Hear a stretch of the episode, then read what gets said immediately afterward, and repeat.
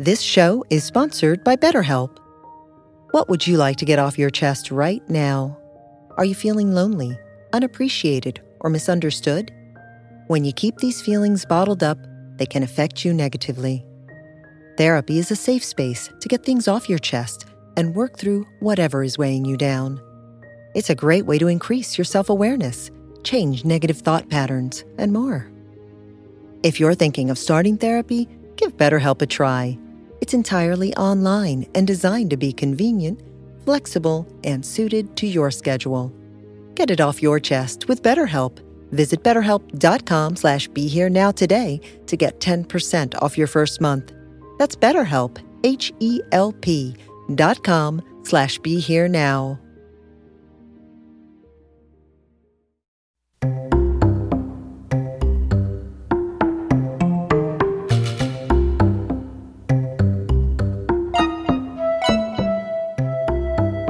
Welcome to Konda Mason's Brown Rice Hour, a podcast that quilts together a fabric of connection between land, race, money, culture, and spirit. Discover a connection that engages with the most inspiring and cutting-edge thought leaders today, pointing toward our collective healing and liberation. If you are interested in supporting the Brown Rice Hour, please visit BeHereNowNetwork.com forward slash Konda.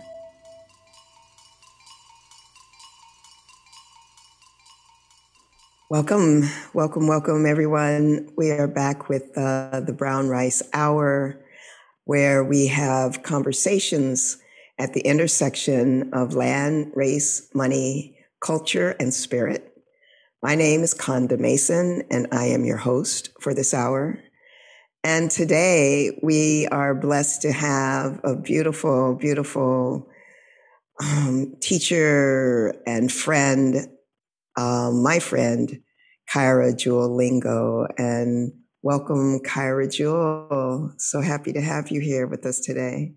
Thank you so much, Konda. It is such a joy and honor to be with you. Oh, I love it. I love it. I'm so looking forward to our conversation. And, and Kaira is an extraordinary mindfulness, meditation, and Dharma teacher. She's an author. She's a mentor. And she has so much to offer, and I'm really looking forward to um, people hearing you and learning from you in, in this hour. And I, we're going to talk a lot about your new book, which I think is amazing. So just a little bit of bio about Kaira. Kaira Jewel Lingo is she's a Dharma teacher who has a lifelong interest in blending spirituality and meditation and social justice. And at the age of twenty-five, she entered the Buddhist monastery in Plum Village tradition. She spent fifteen years living as a nun under the guidance of Zen master Thich Nhat Hanh. She received Lamp Transmission from Thich Nhat Hanh and became a Zen teacher in two thousand seven, and is also a teacher in the Vipassana Insight lineage through Spirit Rock Meditation Center, where Kaira Jewel and I actually um, did our teacher training together. We are Dar- uh, Dharma siblings.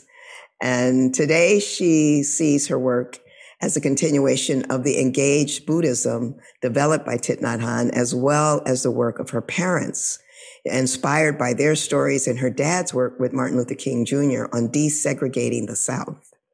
We're going to get uh, into that. In addition to writing, We Were Made for These Times: Ten Lessons in Moving Through Change, Loss, and Disruption, which is her new book. Um, she is also the editor of Thich Nhat Hanh's Planting Seeds, Practicing Mindfulness with Children. She especially feels called to share the Dharma with Black, Indigenous, and people of color, B I P O C people, as well as activists, educators, youth, artists, and families. So I am so thrilled um, to have you on the Brown Rice Hour, Kaira Jewel. And um, we're going to start by opening up a little bit of sacred space, which I like to do, beginning by honoring our ancestors and on the land and the land on which we are calling in from. And so I am actually in Louisiana, in New Orleans in this moment. I'm calling in from the land, the unceded land of the Choctaw people of Louisiana. And can you tell us, where are you calling in from? Sure. I'm calling in from the unceded lands of the Munsee, Lenape, and Merrick peoples. uh, known now as Long Island. Um, Long, Long so, Island, New York. Long Island, New York. So I, I love um, this time of the year um, when the veil between the living and the dead is so thin, right? Mm-hmm. In, in the fall is when we're yeah. taping this. And, and the ancestors are so present right now. Mm-hmm. I, I'm doing a lot of ancestor work and they're mm-hmm. just right here with us. And yeah. so I like to honor those who made it possible for us to be here, mm. you know? It's yeah. when I think about their journey, and particularly as African American, um, and uh, the journey of uh, how we're even here today is just amazing. I think of all that has transpired to get us here. So I want to just honor those who mm-hmm. came before us. Um, I like to also honor those who are doing the work right now, including mm. this conversation. Mm. Including, you know, the work that you've been doing so mm. tirelessly, Kaira Jewel. I adore you and how you have been so steady with teaching us how to integrate spirituality and our spirit along with social justice work. Mm. And so I want to honor you and the work that you're doing right now. Thank so you so thank much. You. Thank yes. you, Konda. I just want to say my mom's grandmother is from New Orleans, as we think of ancestors. Um, oh, is she? Yes. Margaret Toombs. Margaret Toombs from, I never from met New Orleans. Her. Yeah, I never met Beautiful. her, but um, yeah, so I so feel... you have some lineage right where I feel a connection, that's right. That's right. When I start my podcast, I uh, I like to talk about food. I work in food. I'm a foodie. It has changed. I think that there's a lot to be said about food and how it actually um, tells a story of people. Food tells a really interesting story, and we find out a lot. So I begin by asking this question. And the question is, what as a child was your comfort food, and, mm. and who prepared it? Mm. So well, I love the question. And, um, you know, I grew up in a pretty institutional setting. My parents were part of this Christian residential community based on a kind of monastic um, model for lay people with children. So I would eat with like a hundred other kids, and it was, you know, frozen food. It was like not very good food. One night a week, we got to eat with our parents, with our family. It was called family night. And I just have one of my favorite memories is of my mom cooking me and my brother omelets. And, and she had this way of mixing Coke and milk to make a poor man's root beer float. so, so that's my comfort food from childhood, that, that family night with an omelet and Coke and milk. Coke and milk. I have to say, out of all the answers that I've received from that question, this is a unique one. Omelets and Coke and milk. Oh my God, family night. Well, we're going to get a lot into your background. It's so interesting. And so, and you, you're pointing to that, and we will be talking about that and, and, and actually in the book. So first, let me just say how much I love this book. We Were Made for These Times. This is the book. And, um, It is just, um, it's wonderful. Mm-hmm. It's wonderful. It's so mm-hmm. the simplicity and the, the softness of it. And yet at the same time, the clear lessons. It's so you, Kaira Jewel. It just feels mm-hmm. like you. And, um, and how in all the ends of the chapters, how we have, you know, you really bring it home with the meditations and the daily life practices and the journaling. It's mm-hmm. a beautiful beautiful piece of work. And mm-hmm. I have to say that you quote some of my favorite people on the planet and, mm-hmm. and who have lived on this planet, when, mm-hmm. from James Baldwin and June Jordan, Toni Morrison, Bob Marley. It's like, mm-hmm. it's amazing um, how you weave in so much culture and so much um, Dharma. So much mm. Dharma and culture and, and wisdom. And so you also begin with your personal story and this incredible travel log. And so I would love, um, from, you know, the Chicago, Nairobi, Mexico, Brazil, Plum Village. I mean, it's so fascinating, your life. Mm. And so much that I learned that I didn't know. And I would love for you to give us a little bit of background and tell us the history of how you grew up and your parents and something, you know, what you pointed to just now. So yeah, let us sure. find out what made who you are at sure. this point, point in time in your life. Sure, sure. Um, you know, what, what I'll just say is like, I, I feel like one thing I'm really grateful to both my parents, both of them are really um, dedicated spiritual seekers um, yes. and ha- have been, you know, for, from a young age, both of them. Like my mom, when she was twelve, this story never fails to amaze me. She she grew up on the west side of Chicago. And uh, she she she was in a church. I don't know if she was going with her family, but basically she was listening with that critical mind and like, I'm not sure about this. And so she set out to find her own church at age twelve. She went wow. looking for where she really felt the message was resonating with her. So at twelve years old, at twelve, right? So, um, and then my dad, you know, kind of broke broke with what his family expected him to do, and became a minister, and then joined the civil rights movement. And it was downhill from there as far as his family is concerned. Um, anyway, so he's a white Southerner from Texas. My mom, Black from inner city, um, inner city Chicago, and so. So they met in the sixties, got married in sixty-eight and joined. My dad was already part of this, um, what was called the Ecumenical Order or the Ecumenical Institute. It was really a group of people trying to live together and model how we could renew the church so that it really responded wow. to the suffering of the times, like really engaged Christianity. Yeah. So in the well, eighties. First of all, just the- Just saying, let me just stop you one quick say, thinking about the idea that in nineteen sixty-eight, an interracial couple got married in the United States. That alone is a lot of suffering. And how, I mean, so so then they lived in this intentional community, though. Right. I'm and my dad's family, meanwhile. That was a little bit easier. Yeah, I think mm-hmm. it was probably. Would it have been easier? It probably was a, a good place for them, given that that community was already countercultural. And so, I mean, but Got even it. then, even then it was mostly white and, um, mm-hmm. and their union was discouraged. It was supported when they when insisted on getting married, but you know, there were some elders in the community that were like, are you sure you're going to do this? um, because it was oh, wow. interracial. Yeah. And, you know, my dad had been disowned by his family for marrying my mom. Um, wow.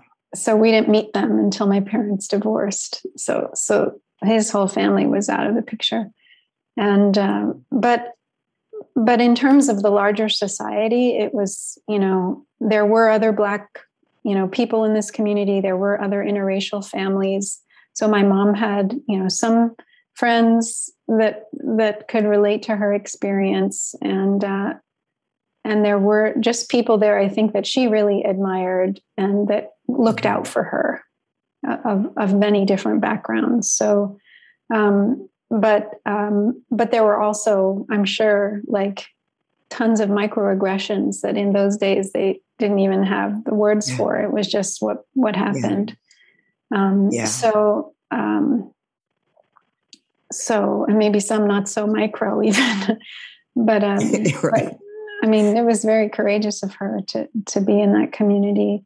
Um, so, so it really was this, I think, a very noble effort to um, go into communities all over the world. At one point, there were human development projects in every time zone of the planet, and thousands of people had joined this community.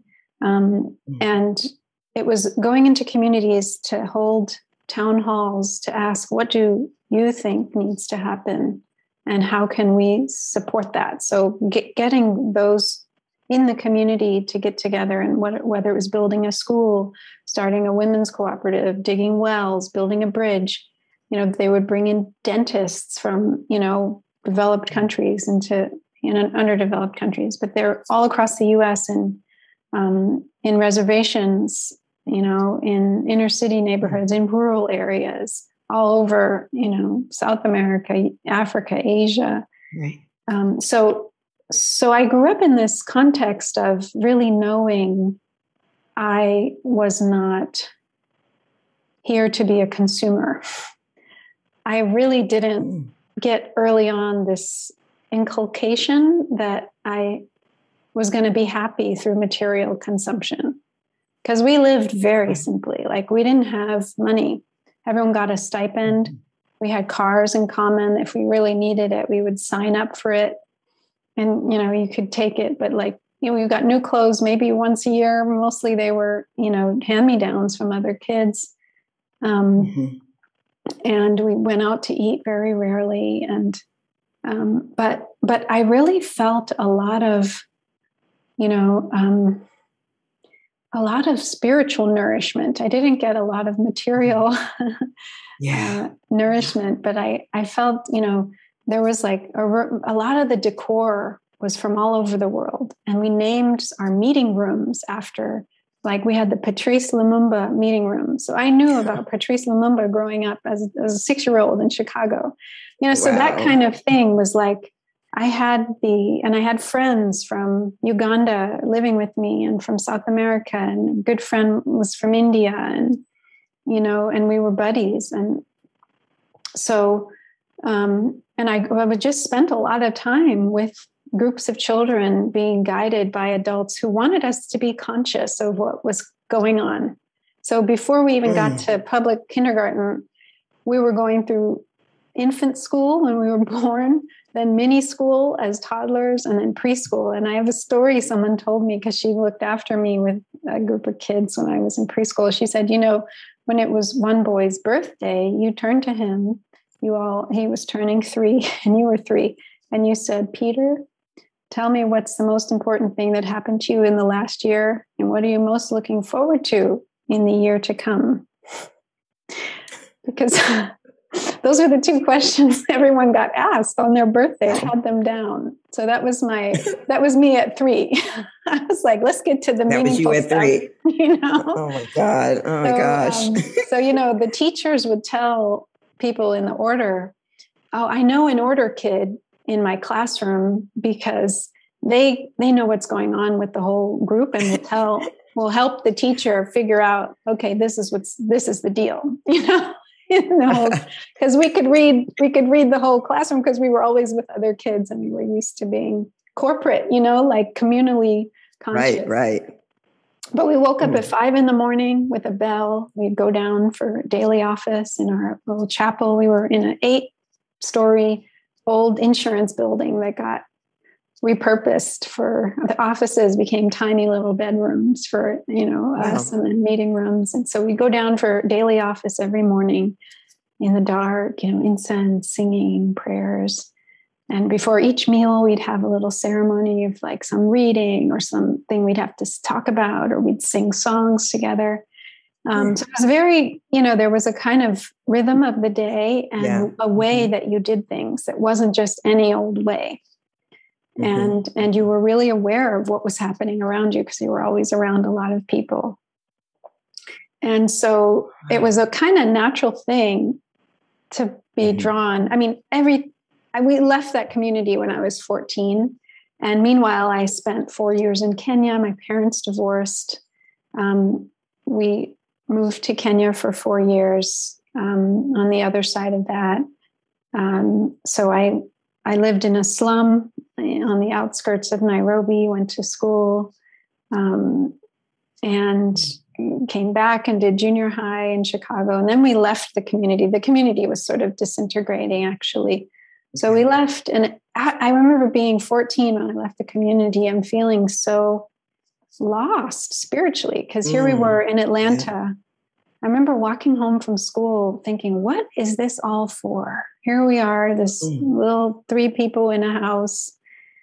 You know, I lived in a black neighborhood, went to a mostly white private school, and both mm. my parents in Atlanta. In Atlanta. Mm-hmm. Mm-hmm. And, and my dad, white, was now engaged to a, a wonderful woman who was also white. So I was like this biracial girl going to a white school in a black neighborhood with two white parents.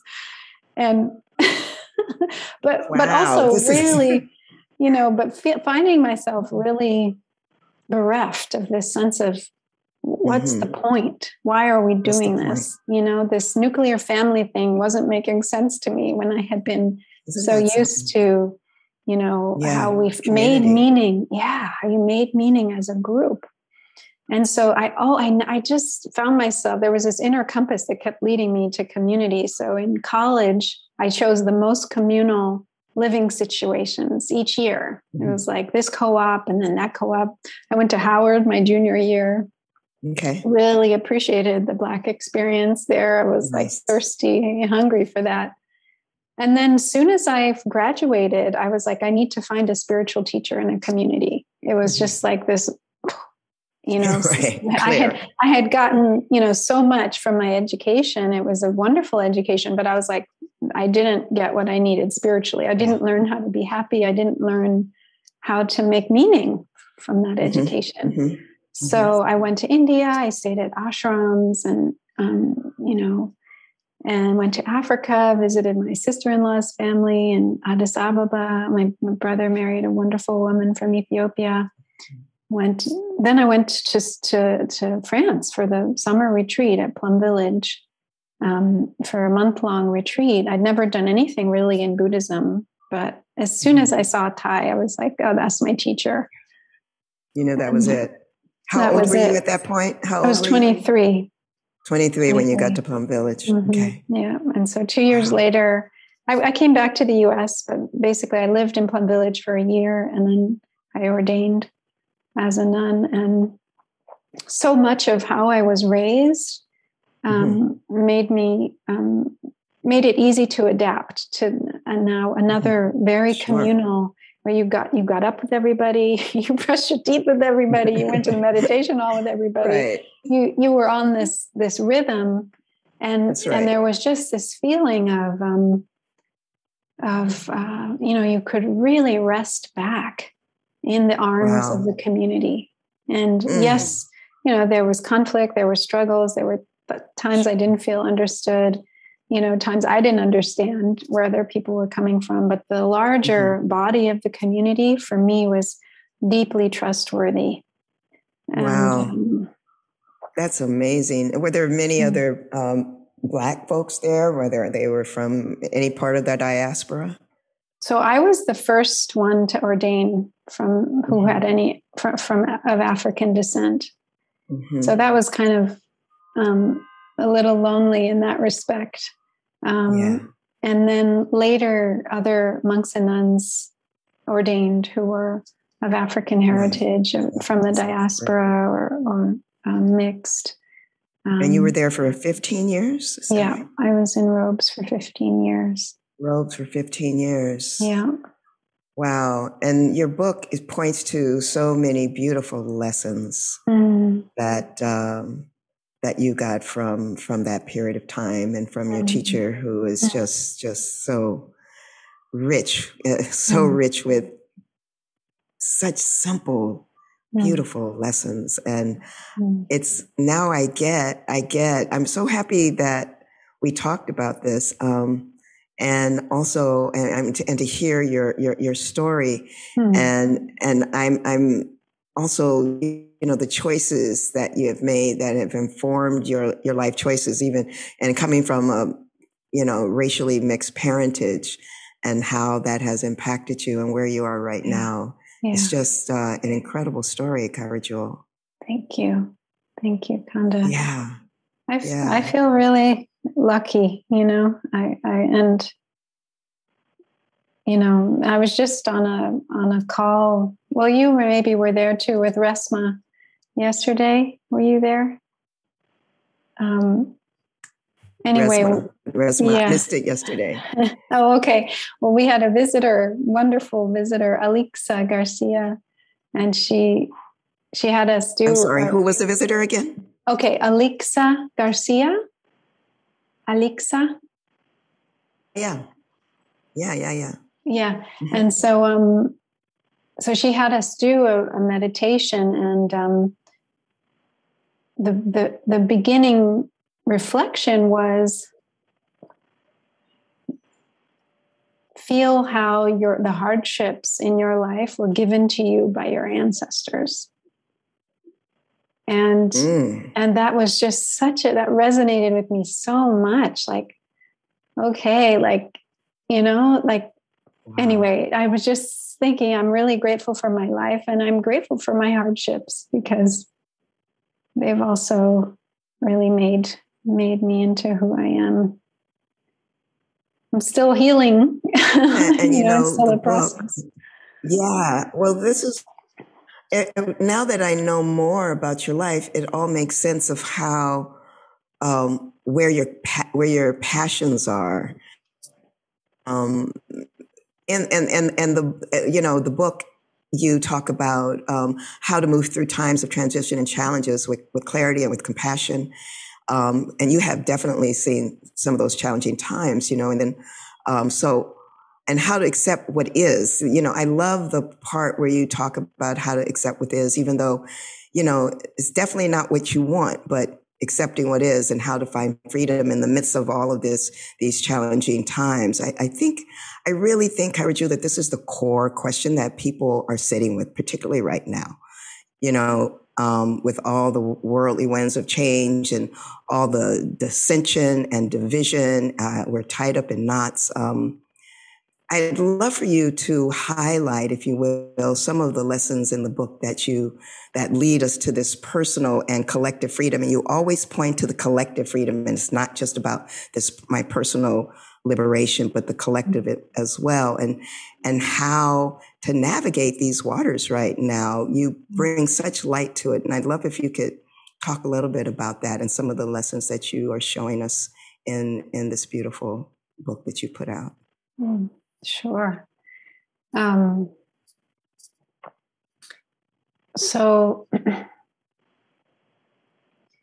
you know, I was just talking to my partner today about the word apocalypse, because mm. you could say we're in a time of apocalypse, right? Right, right. And that, that the Greek word where this word comes from, apocalypsia, it doesn't mean the destruction of everything. Right. It means the lifting of the veils. Right. When the veils get lifted. And, um, and so I think, you know, what's so powerful about mindfulness is, um, and, you know, all of these very deep wisdom teachings about paying attention to what's happening mm-hmm. is if we, if our mind settles to where we can see what's really going on, there is a lifting of the veils of some sort, like whatever we see on the surface, we go beneath that to see something deeper. Mm-hmm. Right. And so, um, one of the things I talk about in the book is, um, you know, practice of equanimity, yeah. of, you know, when, when we're faced with conflict or, or, um, disruption or violence or upheaval, how do we come back to our center and also see the bigger picture? Because what our, what our reptilian brain takes us to is um, to seeing what will protect us. Mm-hmm. And we need to protect us, right? For sure. But we can't protect us if we don't protect the whole, because what's what will be there if everything else goes and we're protecting us? Right. We have nothing to to live, yeah. you know, with. And so, so the, that equanimity practice is looking. Yes, I, I need to keep myself protected, and how do I see that I'm part of all of this, and what can I do? How can I live in a way that cares for, that is on the side of all of life? Mm-hmm, mm-hmm. Um, and and I think um, in a time where, you know, there's so much division being sown um, intentionally yeah. to divide people, um, and and to divide species, you know, for humans yeah. to see ourselves as separated from other species, really um, coming into this place of, I, I'm here only because you're here. Mm-hmm. And so w- what I do completely impacts you, all other beings, all other species. What one other being does impacts me. And um, and so um, taking sides, you know, um, working to to protect one group against another group. Yes, we need to protect groups that are vulnerable. Yes, we need to raise our voices and put boundaries and put people in some kind of, um, you know, situation where they can't cause harm, you know, yeah. but, um, but not in a way that disconnects us from their humanity, mm-hmm. from our humanity. Mm-hmm. Um, because, you know, the, everyone has the capacity for, for transformation. Um, but it's not even just personal at this point, you know, because this is so structural. It's so systemic. Mm-hmm. Um, some, some structures, you know, really do need to fall away and die yeah. for, for what is truly life giving mm-hmm. to, to, to be, to have space, to be able to exist.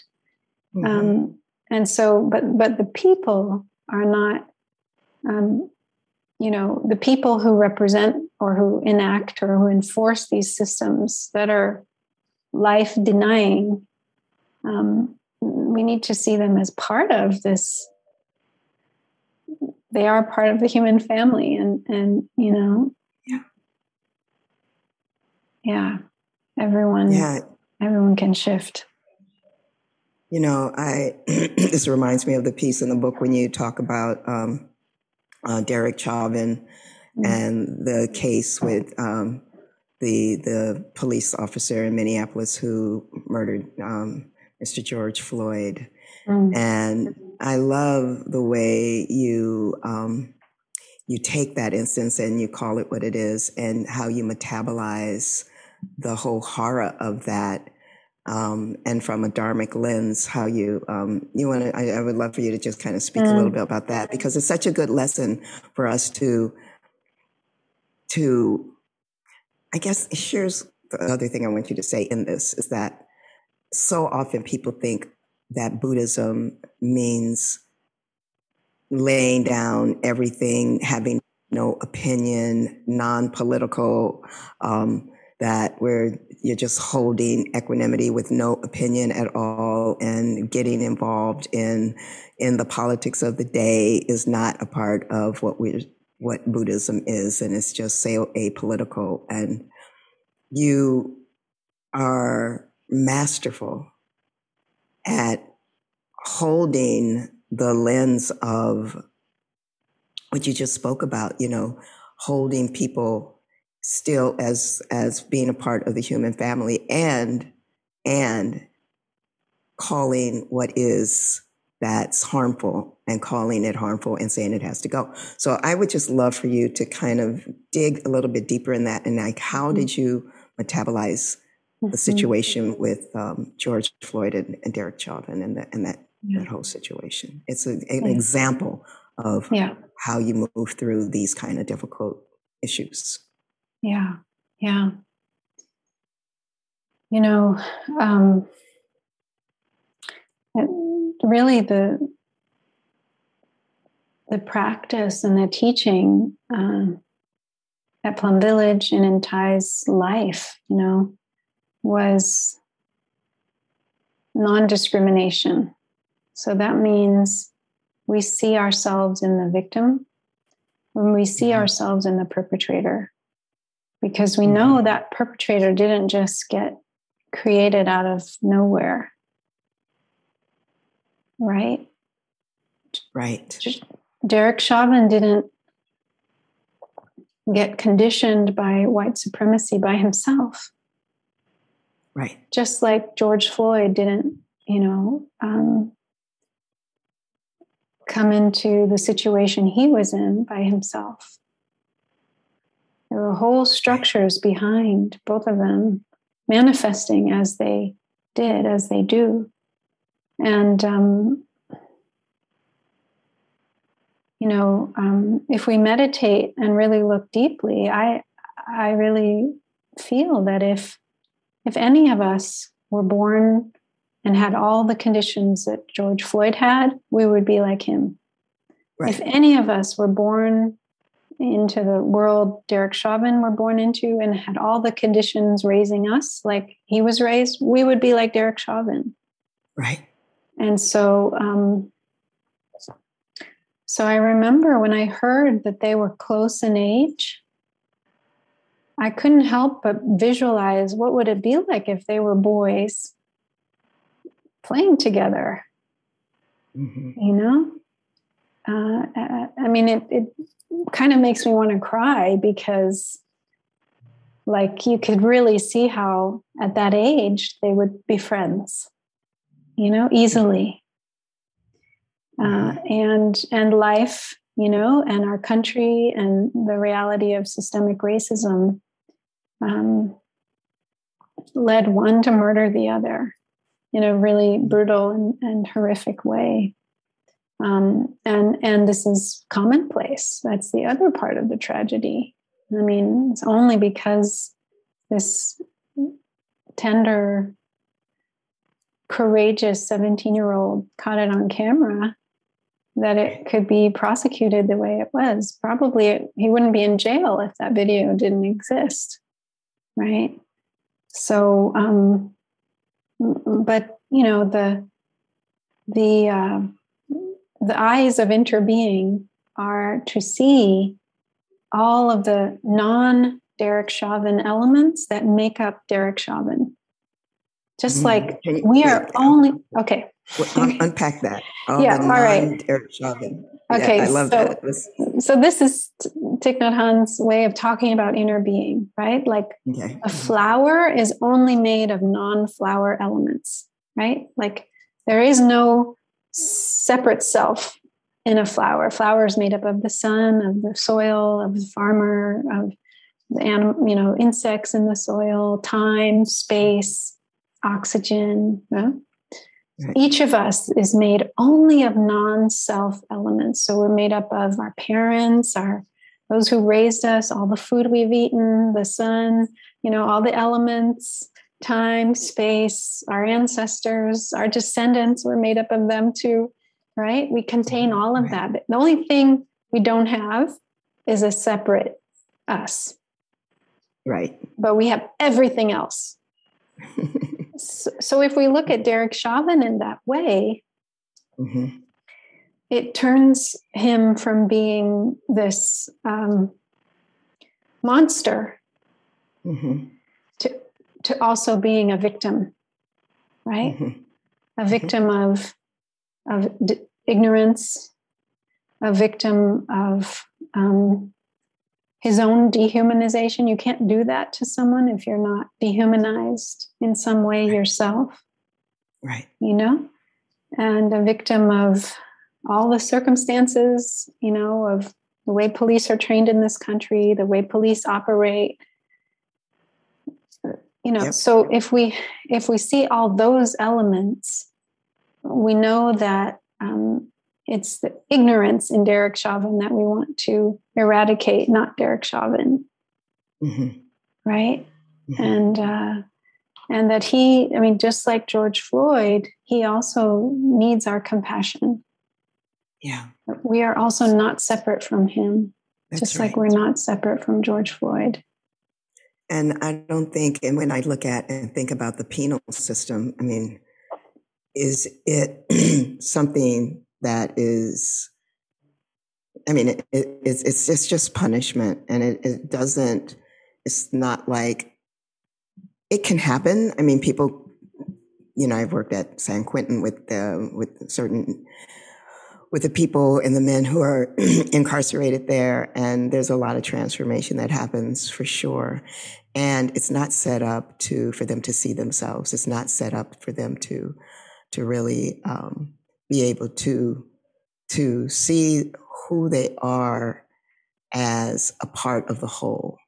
And that's the kind of that's the kind of system that we don't have that would be so helpful. Exactly. You know, and particularly, right? And as we, young people who yeah. end up incarcerated, young people who are taught that you are, as the worst thing that you have done is who you are. Yeah. yeah. At that age. Mm-hmm. And, and then put into an environment where there's, is, there's really no hope in that environment. And yeah.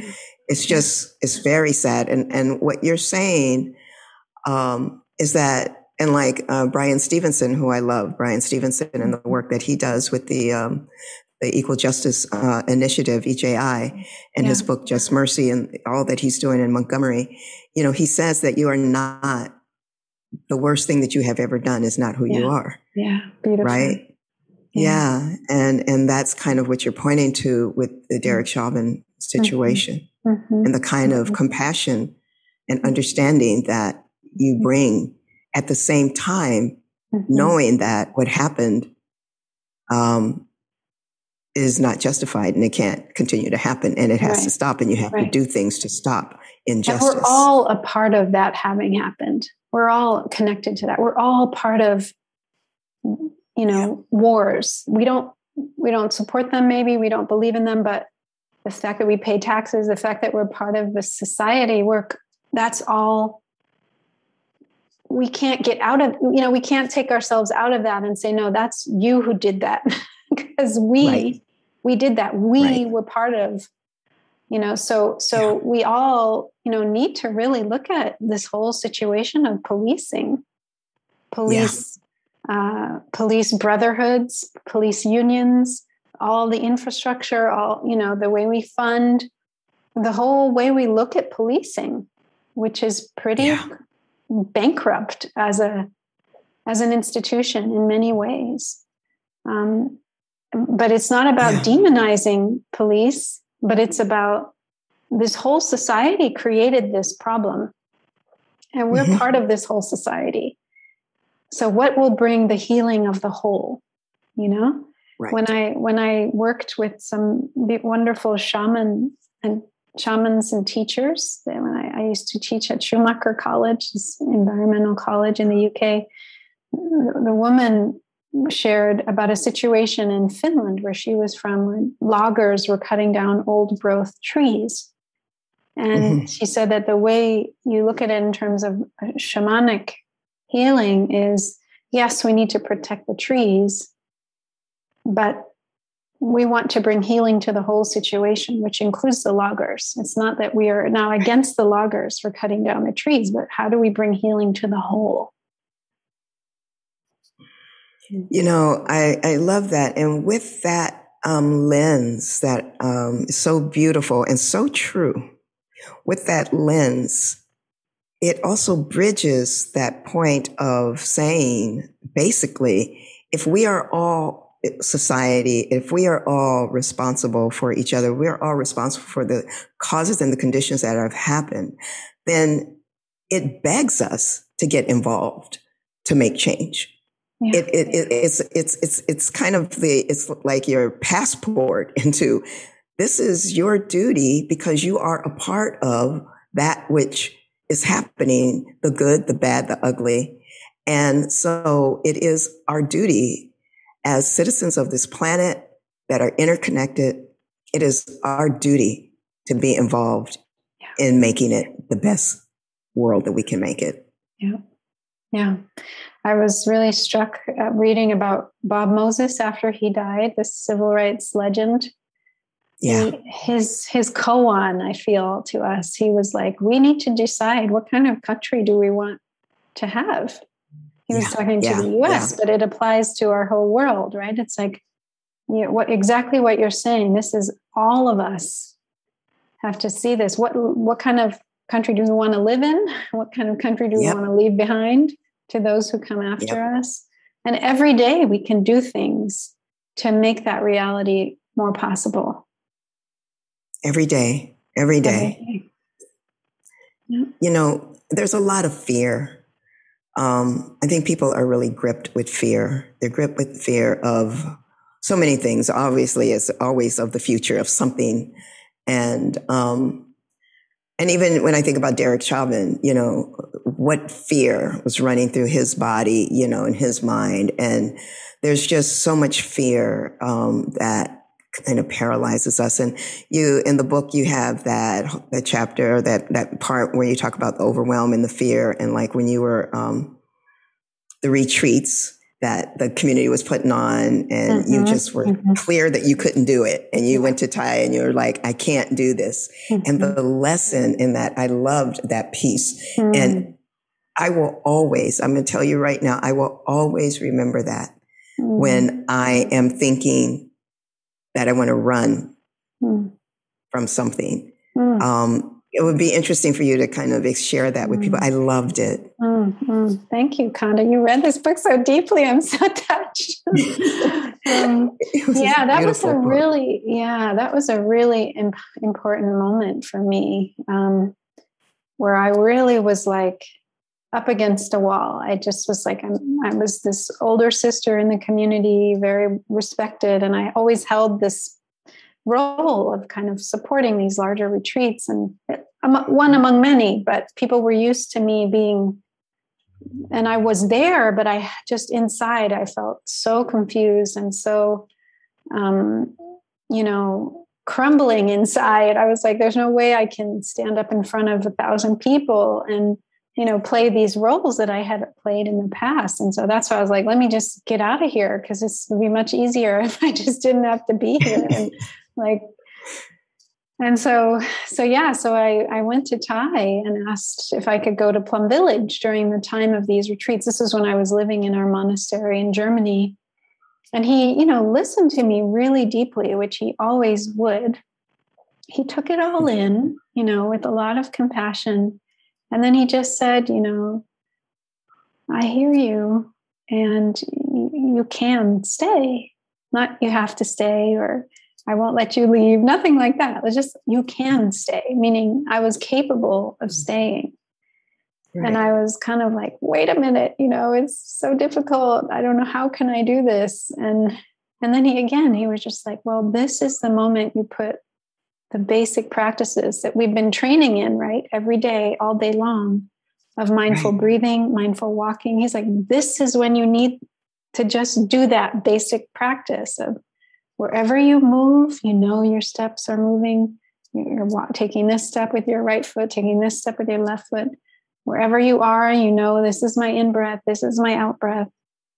So basically he was like, that's how you get through, is you come back to mm-hmm. the core of, mm-hmm. you know, this is, we don't do these practices, you know, because they make us nice or because they make us peaceful.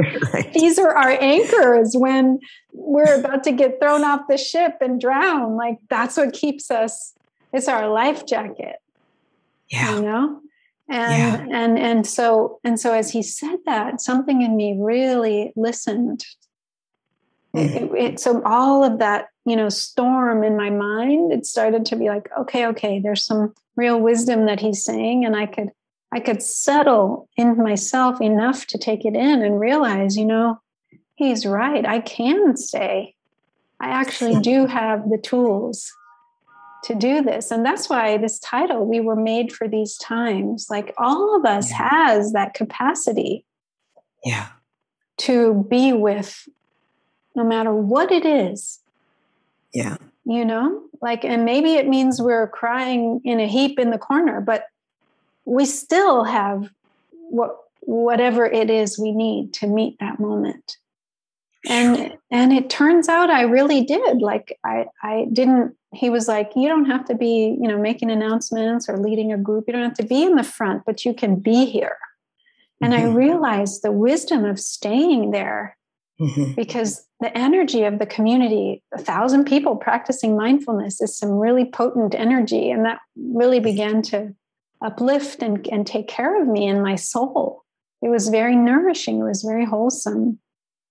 And, um, and, and the other gift of that experience was I realized, oh, I don't have to run away. when it feels too much. Like I gained so much confidence in myself that, okay, like if I had run to Plum Village, I wouldn't have learned that. Yeah. That's amazing. You know, I have to, I'm going to tell just, just a quick little story where um, that same practice really saved me. I was, um, I, I used to be a filmmaker in another life back yeah. in, years ago.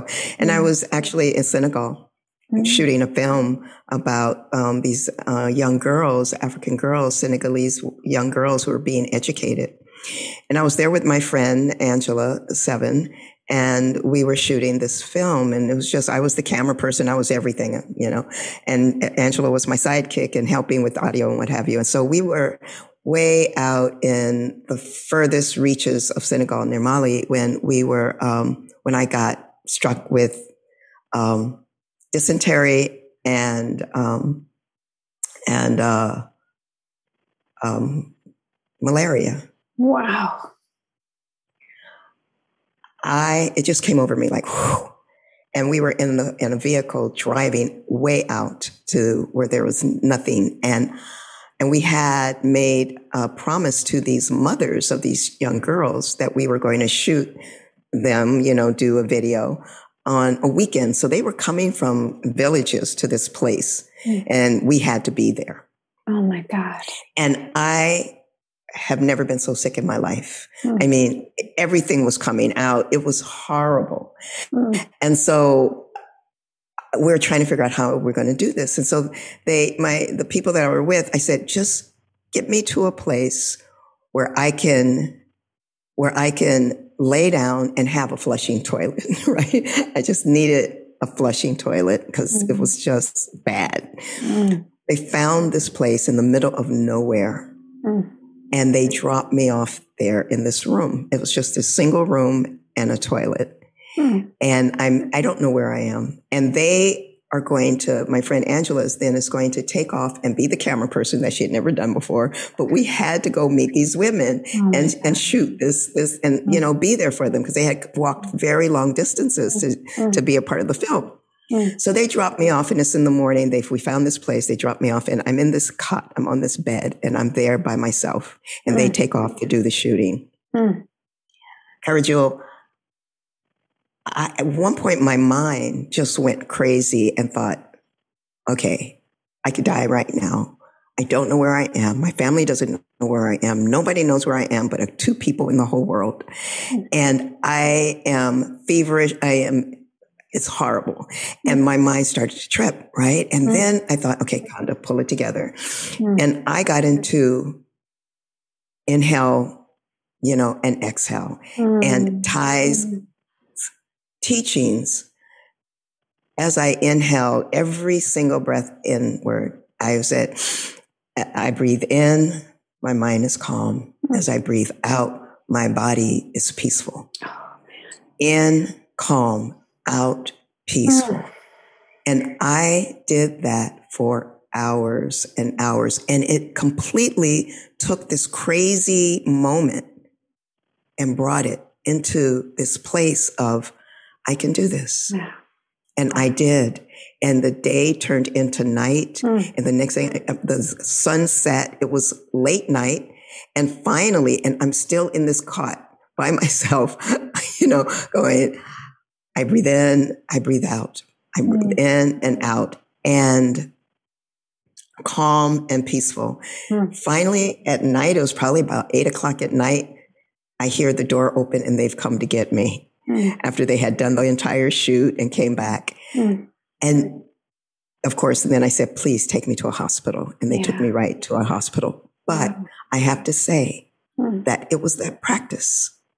Mm. It was that practice that allowed me to live through one of the hardest times of my life. Mm-hmm. And it kept me in that place of present moment awareness that yeah. I am okay and that my mind is calm and my body is at peace. Mm-hmm. And it changed everything. And I don't know, had I not had mm. that kind of practice and that teaching, I don't know what, what, what would have happened in the, in during those many, many hours by myself, you know?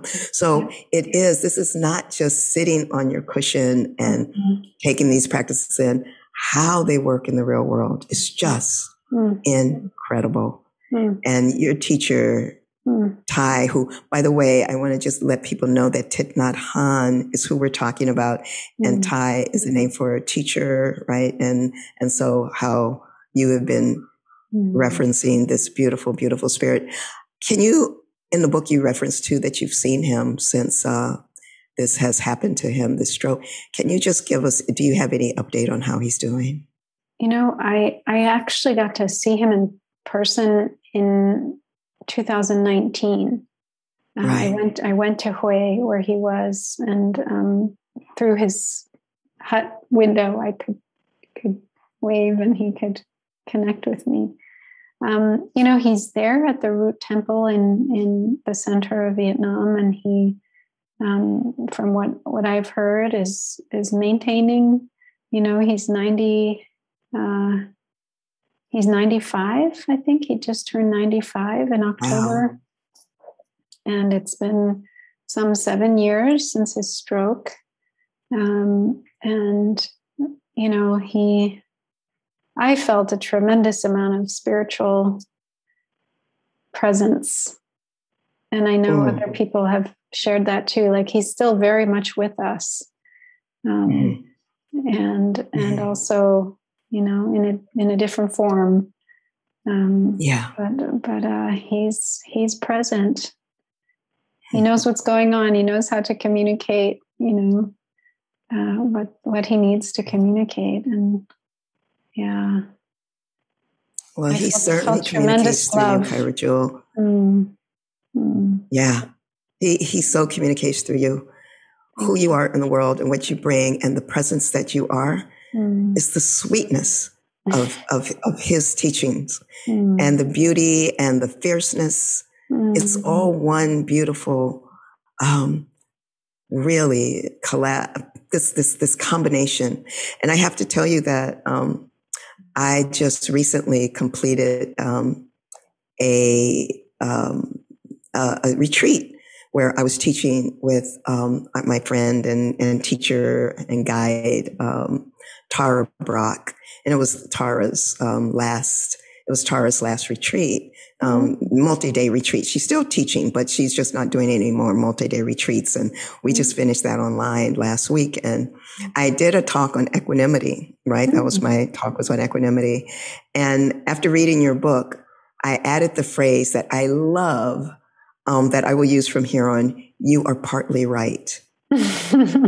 You are partly right.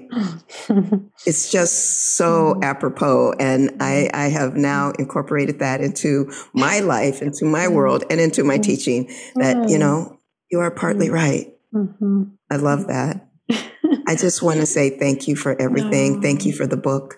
Thank you for your teaching. I know that people will be wanting to reach out to you to find you. Um, Your website is kaira jewel dot com, and um, K A I R A Jewel, J E W E L, kaira jewel dot com. Where, where is the book available? The book is available um, in um, independent bookstores, um, indie books, and Bookshop, and Amazon, and Parallax Press, the publisher, Penguin yeah. Random House, the distributor. Um, you could get it, ask your local library to get it too. There's Kindle, nice. There's, yeah. So it's a bunch of different. And things. I don't, I have no idea how I got the book. It showed up on my doorstep. Did you send it to me? I don't think so. I, I have no so. idea. That's amazing. But I opened up the package and this was it. And I wow. hadn't bought it. Amazing. And I, I yeah, in Louisiana, I was like, I opened it up. I said, "Oh my God, Kaira Jewel's new book! I was going to get it." You wow. didn't do that. I didn't. I don't think so. I. I don't. Thank it you, was universe. Meant to be. It was the universe. It was meant to be, and I immediately emailed you and said, "Let's do. Let's do your. Come on my podcast. Wonderful. This is well, wonderful." Thank you to whoever got it sent to you. Yeah, whoever did it, it was a blessing. It's a blessing.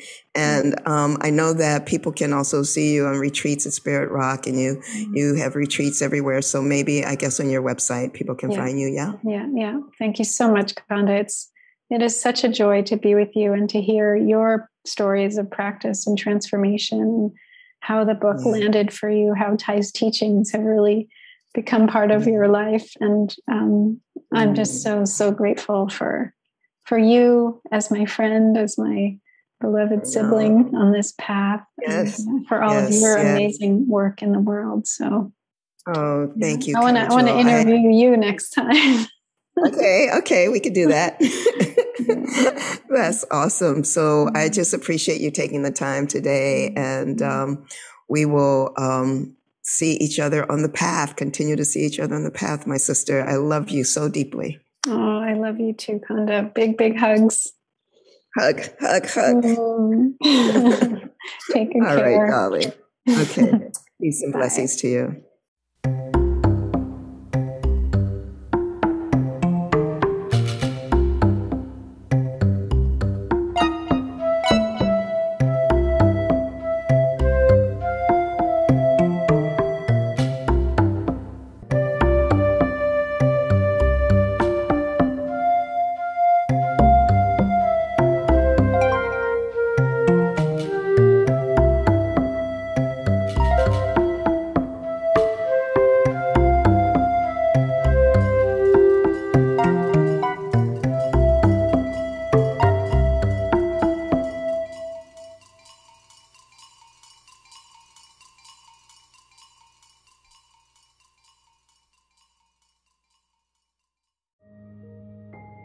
This show is sponsored by BetterHelp.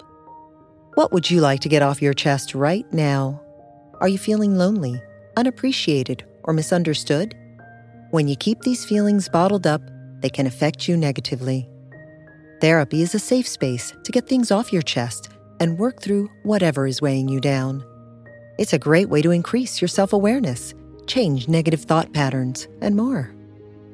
If you're thinking of starting therapy, give BetterHelp a try. It's entirely online and designed to be convenient, flexible, and suited to your schedule. Get it off your chest with BetterHelp. Visit betterhelp.com slash BeHereNow today to get ten percent off your first month. That's BetterHelp, H E L P dot com slash BeHereNow.